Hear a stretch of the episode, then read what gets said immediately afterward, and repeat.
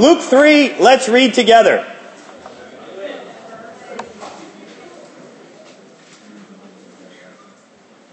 In the 15th year of the reign of Tiberius Caesar, uh, the 15th year of the reign of Tiberius Caesar would probably be around 28 or 29 AD. He was the Caesar following Augustus Caesar. When Pontius Pilate was the governor of Judea, Herod, tetrarch of Galilee, a tetrarch is a governor over one fourth of a, of a land. Herod, great Herod, had the whole area. When he died, he divided it up into fourths. And so the word tetrarch is, is from the Greek word meaning a fourth. And so he's a, a, a fourth of a ruler. They all were fourths. Philip is a tetrarch. You'll see that in a minute here too. Herod, tetrarch of Galilee, not the older Herod, the, the, the next generation Herod. His brother Philip, tetrarch of Iturea and Trachonitis. Lysanias, tetrarch of Abilene, during the high priesthood of Annas and Caiaphas, more side notes here. There were never two high priests that served at the same time, ever, uh, in the annals of the, of the history of the high priest. Caiaphas was the high priest. Annas was still alive. He was probably considered like the power behind the throne type of a guy. He really was influencing and calling the shots with the other high priests uh, who he overlapped. The word of the God came to John. Now, this phrase, the word of God came to John, is given in a historical setting. And it's used in the same way. If we went and we looked at uh, any variety of prophets of the Old Testament, it always begins similarly. Let me just share one with you. Just listen. The word of the Lord came to Hosea, son of Beeri, during the reigns of Uzziah, Jotham, Ahaz, and Hezekiah. All right, you, you hear that, that kind of formulaic official pronouncement. Why is it said in this way? Why is it said with all of these rulers and at what time and who it was and son of whom? Because that was the formula that God was breaking the silence. And prophecy, the word of God, was coming to his people again. And for these people, they had a messianic fever about them, wondering, when will it come? Is it about to come? Could that be it? Is that it? In, with regards to when will we hear a new word from the Lord? And when is it? After 400 years? Right here. And it's captured by the Holy Spirit through Matthew, Mark, and Luke, uh, John as well. And they all captured at this moment. The very first words of prophecy come right here, and I'll talk more about that. The word of God came to John, son of Zechariah, in the wilderness. The wilderness is the desert. It's just south of Jerusalem, and my goodness, talk about desert. I don't even think there's sand there. It just looks like a moonscape when you go. It is the most brutal, austere territory you could imagine. He went into all the country around the Jordan, preaching a baptism of repentance for the forgiveness of sins. Now, John's baptism that he preaches is going to be a bit different than Jesus' baptism and the baptism into which we are all baptized because we're baptized into Jesus. Now, he is preparing the way for Jesus, so there's a slight variation, and I'll just take a moment, as I've been doing every two, I think, words here, uh, to do a bit of an explanation now. The, the baptism of, of Christians versus the baptism of John is a bit different. Now, what is the same is they are both for the forgiveness of sins. It, it, says it right here. You cannot get away from the grammar of this. This was a baptism of repentance for the forgiveness of sins. However, it was for the forgiveness of sins in a similar way that a sacrifice at the temple at this time would be for the forgiveness of sins. It was for the forgiveness of the sins that you've committed and for which you just made that sacrifice, but tomorrow when you sin, it's, it's, it's all fresh debt again your way. So in that way it had no enduring effect. Christian baptism, however, which likewise is for the forgiveness of sins, and likewise you can't get away from the grammar of it in Acts chapter 2, where it says, repent and be baptized for the forgiveness of your sins. But that is a different baptism because based on Hebrews 9, it is based on a once for all sacrifice of Jesus with an enduring effect continually and so if you sin tomorrow, it's not like, well, pull out the baptistry again, hun. Uh, it, it, it, does, it is different in that regard. Now, it's different in one other very important regard as well. Because the baptism of John could not and did not in any way give the gift of the Holy Spirit. It was a baptism of water, and it was not a baptism of water and spirit. However, Jesus' baptism that he would come to institute was a once for all sacrifice for all times, and it imparted the Holy Spirit. Interestingly, in Acts 19, when Paul is making his way through the area of Ephesus, he comes across some disciples, and it turns out they're disciples of John. And when he asks them about, did they know about Jesus, and did they, what, what happened at their baptism, and then they were, they were uh, confused as they talked to one another, and the primary reason they were confused is because they had not received the Holy Spirit when they were baptized.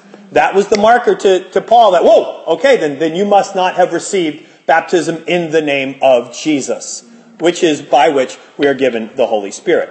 Amen. Now, although this is a different baptism, everything that John is doing is preparing the way and looking forward to everything that Jesus will do. John is the last of the Old Testament prophets but he is squarely focused not on Old Testament rules and regulations, but on the fulfillment of all of them in Jesus that is to come. And so all that we see in John are great indications of what it's going to look like in the kingdom with Jesus. I'll talk more about that. Let's keep going here. As is written, verse 4, in the book of the words of Isaiah the prophet. This is verse 40, similar as they just shared. A voice of one calling in the wilderness, prepare the way for the Lord Make straight paths for him. Every valley shall be filled in, every mountain and hill made low. The crooked road shall become straight, the rough ways smooth, and all the people will see God's salvation.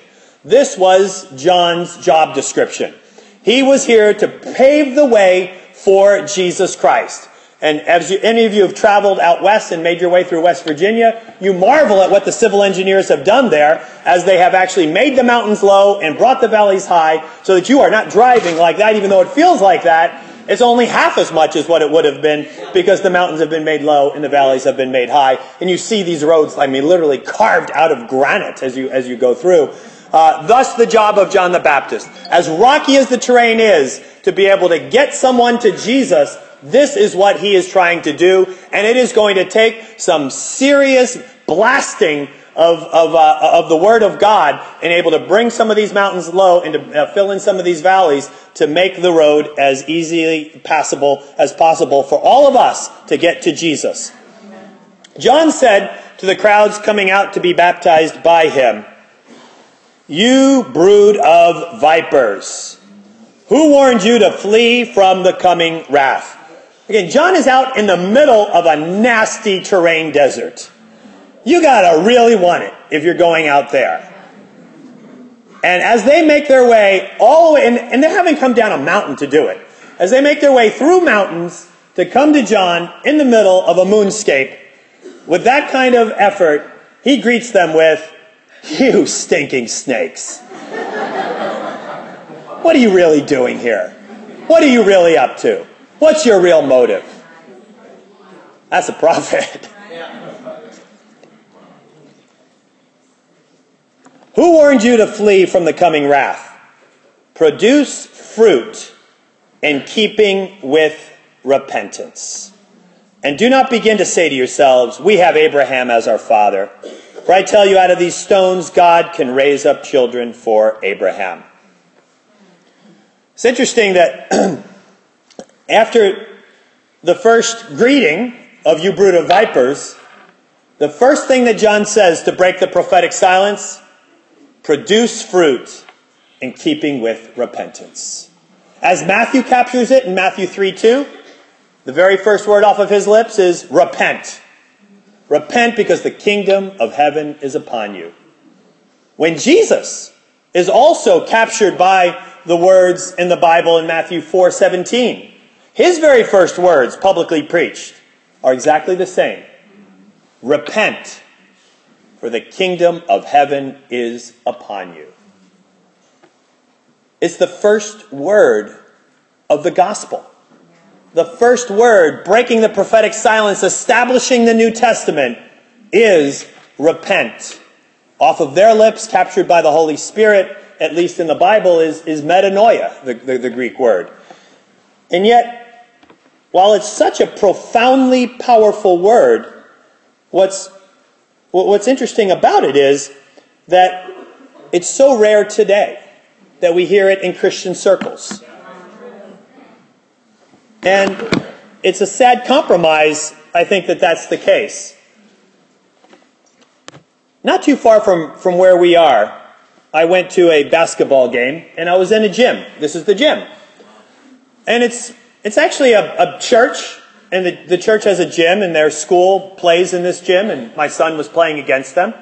And as I looked across the gym, you know, normally you're used to secular settings, different high schools. My older son went to a, a, a, public high school. My next one went to a private high school, so I ended up playing a lot of Christian schools in the private uh, uh, school district. But it was encouraging at first as you sit there like, wow, I'm watching a high school basketball game and there's a big, huge mural on the wall with a scripture on it. How cool is that? And I was very encouraged for a few moments. But then as I kept looking, I was like, Luke 24:47, why is that why is that so familiar to me? And it was a verse that I had been studying. And we'll study it as we make our way through Luke, and we'll get to it in 2016 when we get to Luke 24. and but but again, it, it was was kind of like like a burr under my saddle. And then I went to go look up the passage. I was like, what is there's something odd about the way they've written that. Forgiveness of sins will be proclaimed in Christ's name to all nations. And then when I went to go look it up, I realized why it looked odd. They had edited it. And this is what they've left out. Why did why is that so bad? What in the world? That's just oh, it, it was just so sad to see this is Christianity? That somehow, well, we're going to do a better job of selling Jesus if we somehow take repentance out? Praise God for repentance. You all would not be sitting here dressed in your right minds if it wasn't for repentance. We'd all be a big stinking sham of a church if it wasn't for repentance. We'd all be oh, I, I got forgiven, I got forgiven. Yeah, right. And what's really going on behind closed doors?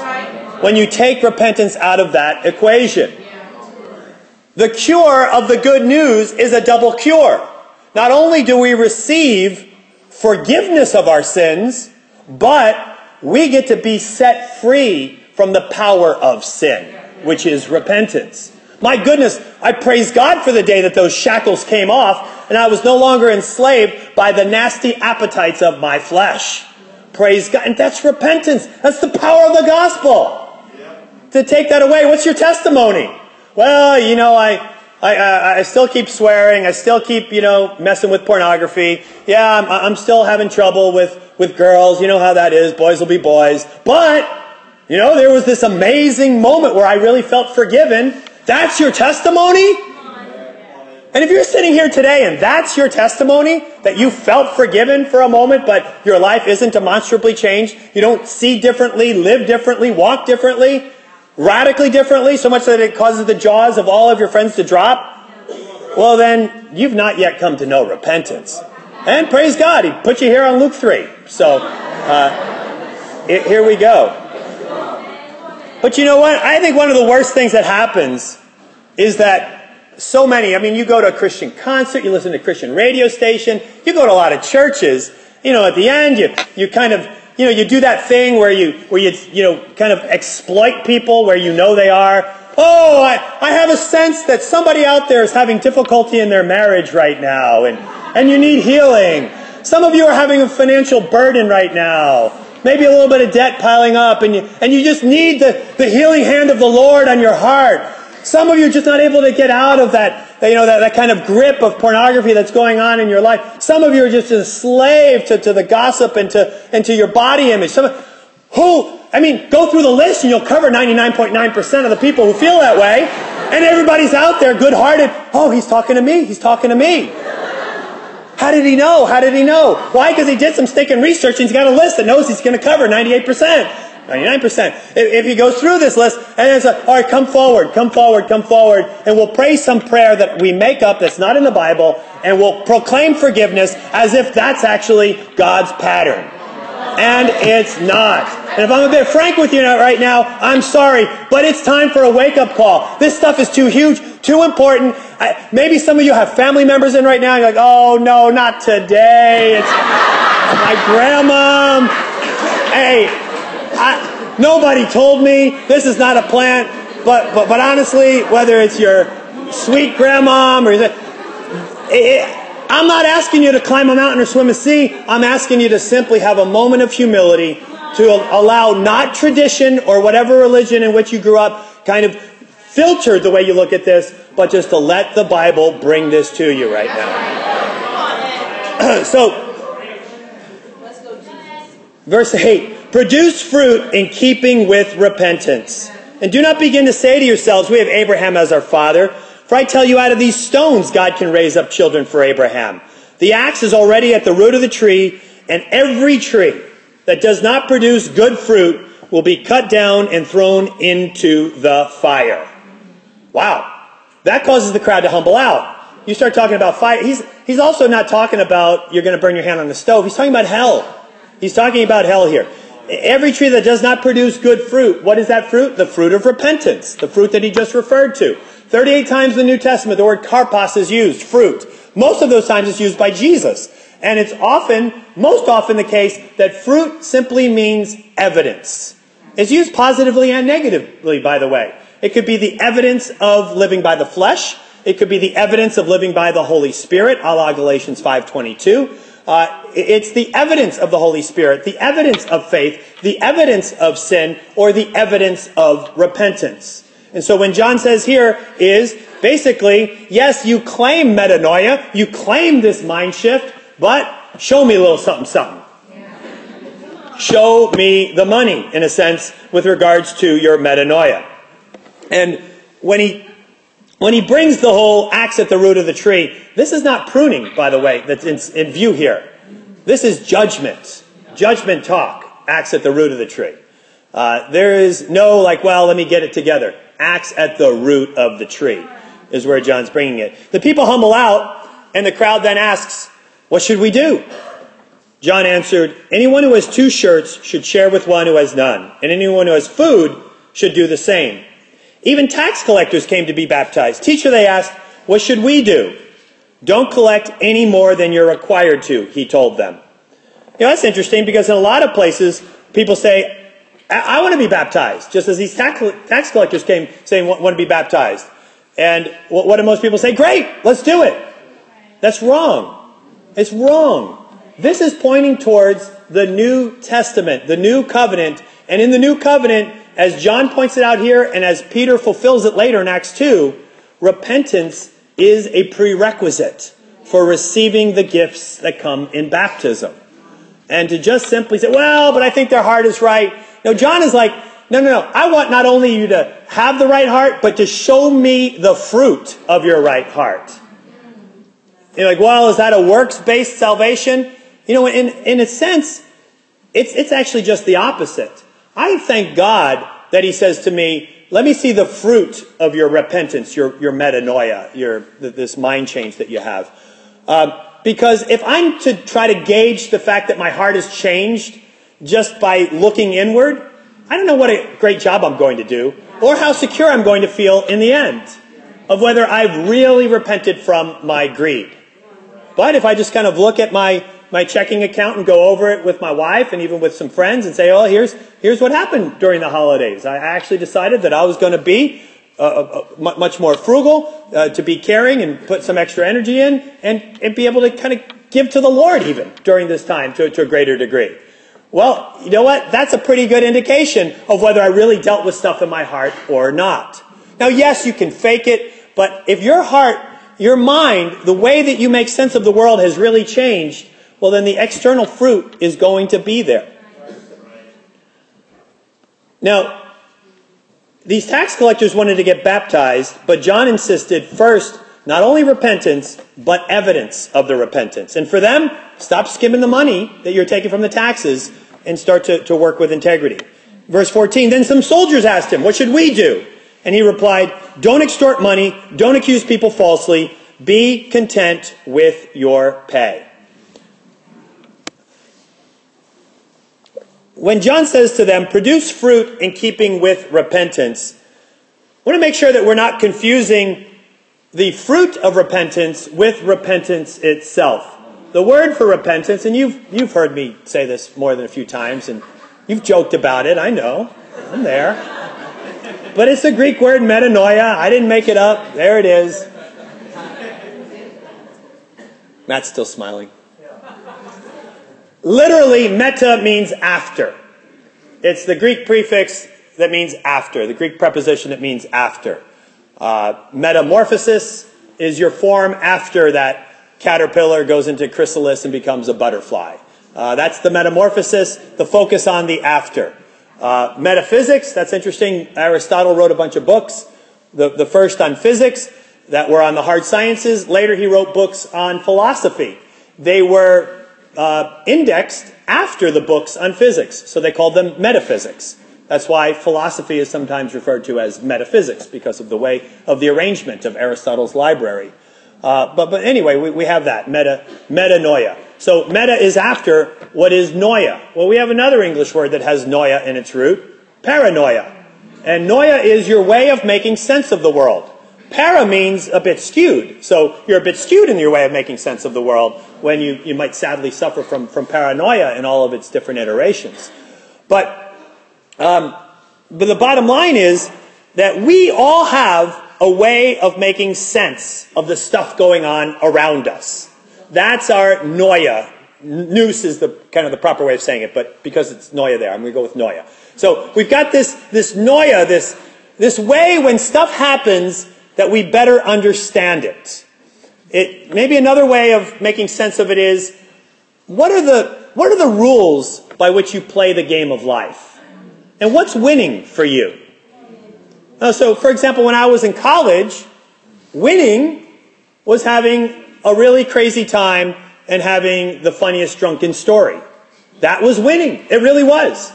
And, and if that was winning, well, then guess how I would make sense of the opportunities that came my way.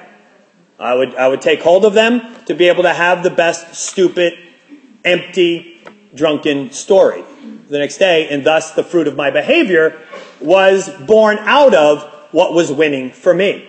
And whatever winning was tended to be what the fruit was, or what my life was at the time.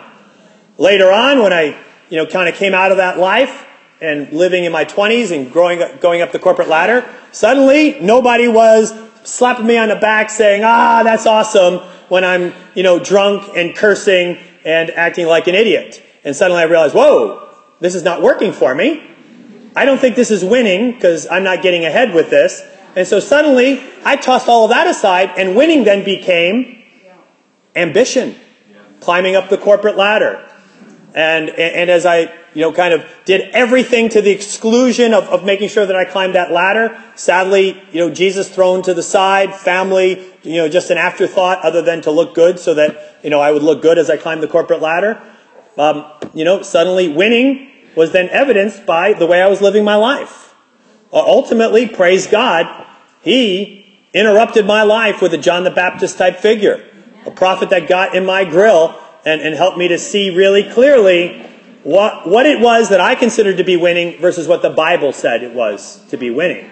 And he just simply challenged me, why don't you just read this with an eye towards actually living it out? Where this will actually apply to you, you won't just simply read it with the idea of it's interesting or it was cultural, but you will actually put this thing into practice. And my goodness, with an eye towards studying the Bible in that way, it, I mean, the Holy Spirit had opportunity to work on me and get inside and rearrange my noia and, and allow this, the Word of God, to supplant what had been my concept of what winning was. And as I completely surrendered myself over to the Word of God through the Holy Spirit to see the direction of what was pleasing to the Lord and what ought to be winning for me, everything changed. I, I, I, don't, I'm not, there's no way to, to exaggerate this. Where I cursed hundreds of times a day. To be nasty frank with you, I was, I was indulging in, in, in horrible, selfish, uh, fleshly indulgences every day. Pornography, every day. Er, I mean, uh, I was 29. I mean, from, from probably the, my, you know, the age of 11 until 29, every day in all of these matters. Maybe never skipping a day. And when repentance came my way and the complete rules changed of what was winning, all of that ended on that day. And it, have I have I cursed? Yeah, maybe like two or three times in the last 20 years. Have have you know porn, pornography? No, no, no pornography in the last 20 years. Praise God. Uh, I, I had every issue of Penthouse and Playboy from from from as early as I was until that day. Never seen one since.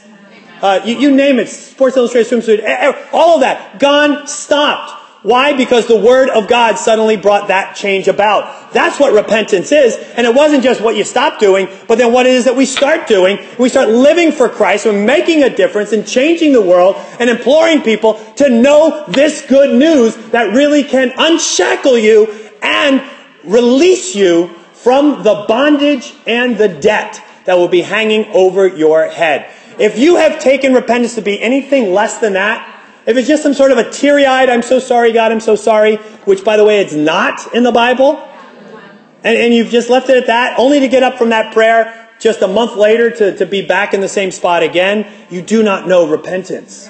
And I encourage you to fight to know it with all that you've got. There's too much on the line. The axe is at the root of the tree.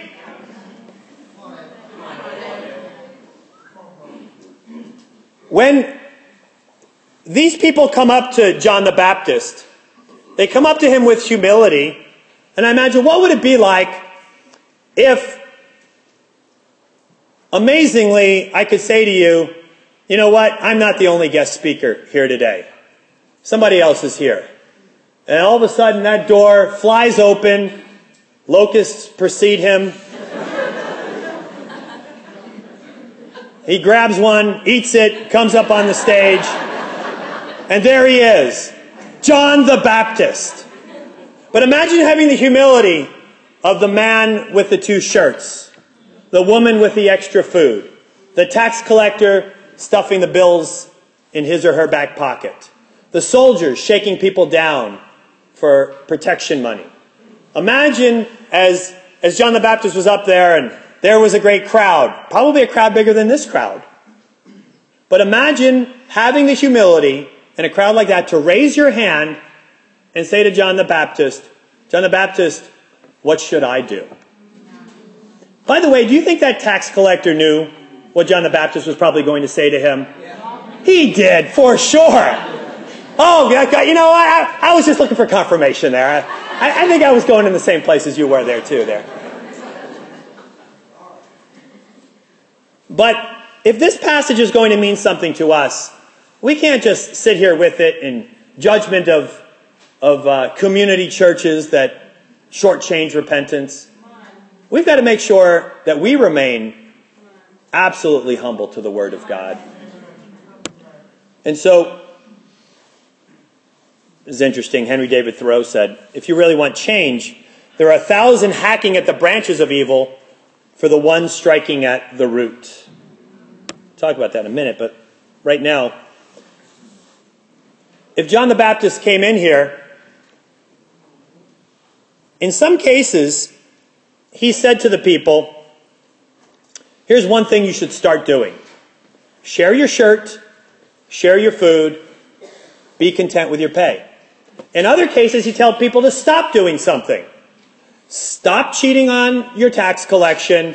Stop shaking people down and abusing the power that you have. So, you raise your hand. John the Baptist peers into your soul as only a prophet can, but also recognizes something that you probably already recognize. And in some cases, he told people to start doing something. In other cases, he told people to start doing something, stop doing something. What would he say to you? Your hand is up. And he looks at you and he says, All right, Thomas, you're a Christian and this is not going on in your life right now, what in the world? There's one thing, Thomas, this one thing needs to be going on in your life right now if you're going to be living as Christ. What is that thing for you? What would he say to you? You already know. Write it down. because we'll need it for the next thing that we'll do. But then he looks at you and he says, Oh, a Columbo moment. Ah, and by the way, none of you know who Columbo is over there. Ask the people over here. Not over there, over here.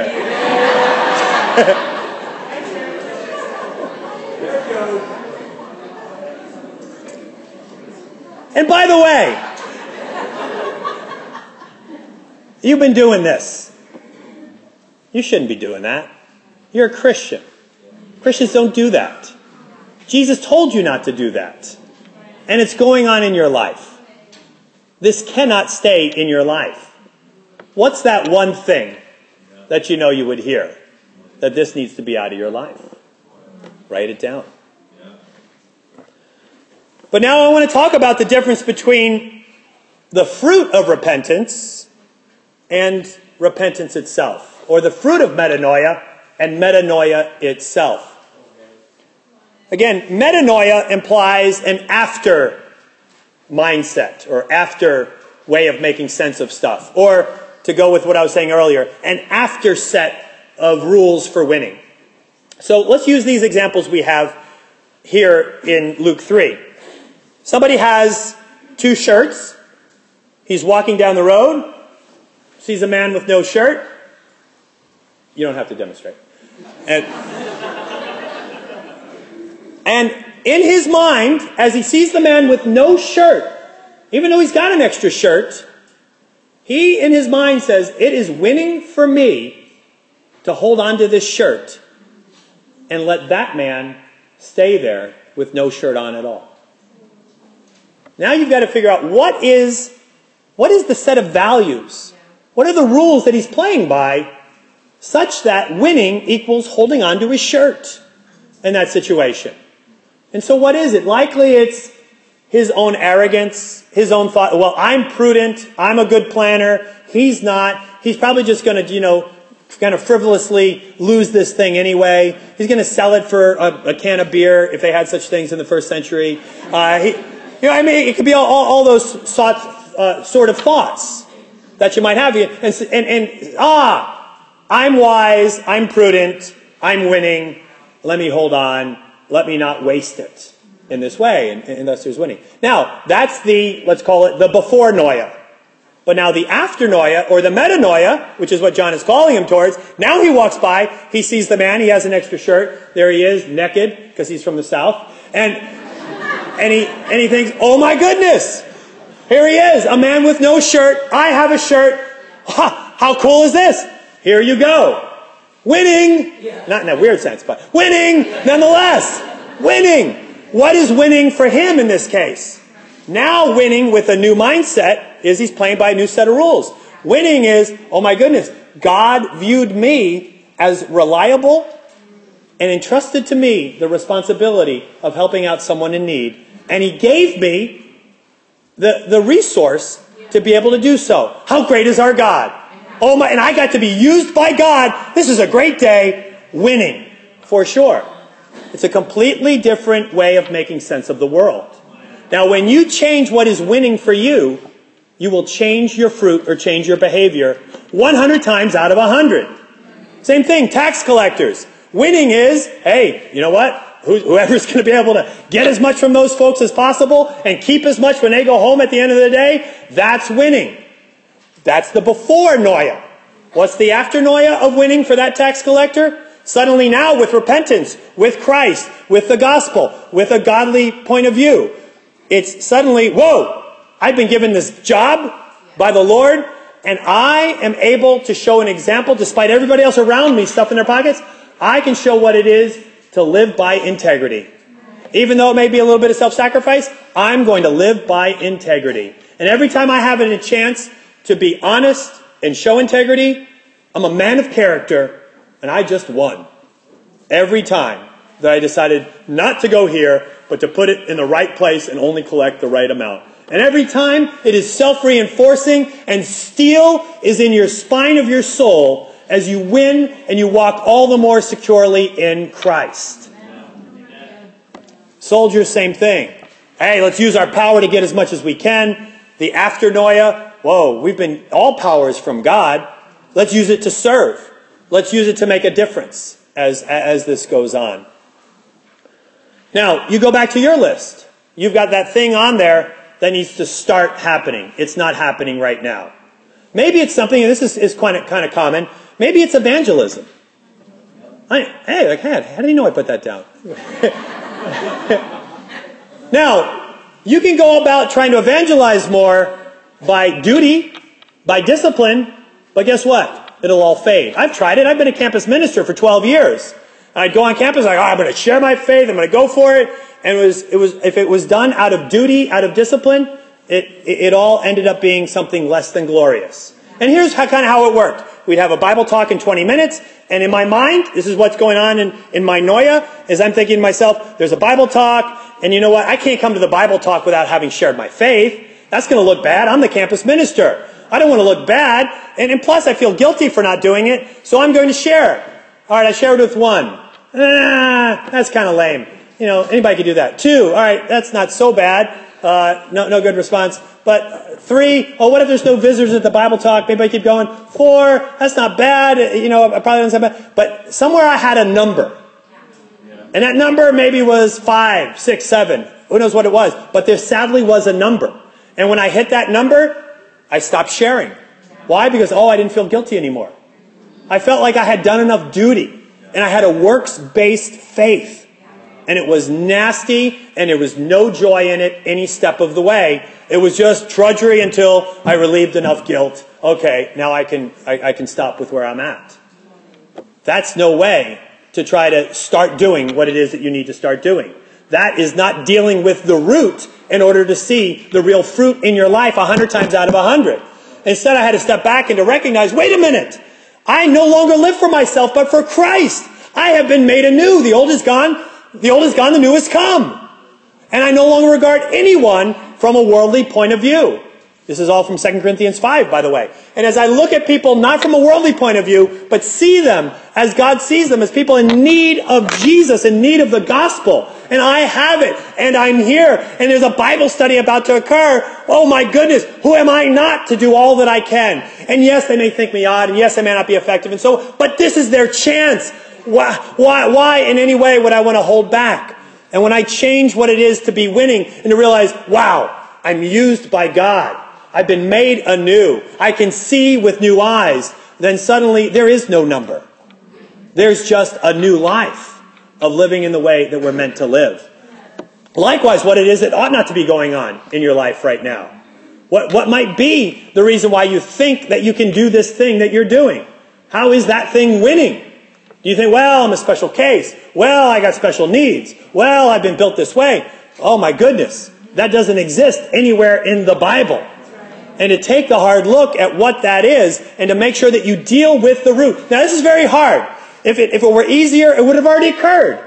And, and it requires a prophet, an outside person, somebody who's not so emotionally wrapped up in your own self-justification. And anybody, pretty much, is better at it than you. Which means if you go about this in isolation, then you're just going to keep on keeping on with the root still, I mean, with the axe still at the root of the tree. We're meant for greater things. We're meant for a greater life. Let's really do what, what it is that we're meant to do to be able to see Christianity flourish through you. But there's so much more at stake here. Let me just conclude with, and I'm sorry, what is the new mindset will produce that lasting change? Which is what I just went through just there. So I'm not going to stand this long enough for you to write it, just so you know. Fair warning, boom, it's gone.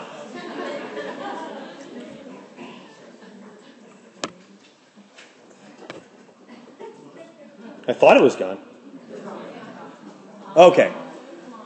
Now, this is not just an issue of your own mindset change, the fruit in your life, which is a great joy, but it's more than that. Look at this passage. What should we do then? The crowd asked. Suddenly people are all sharing their food, sharing their shirts. The administrators of the government are now operating completely differently with a new mindset and honesty rather than graft and corruption is the norm throughout the government of the land. You say, oh, that's impossible. Really? You know how many times it's happened throughout history? Over and over and over again? Amazingly so? And it, and it, and it really has. In 1904, there were a small group of students at Spark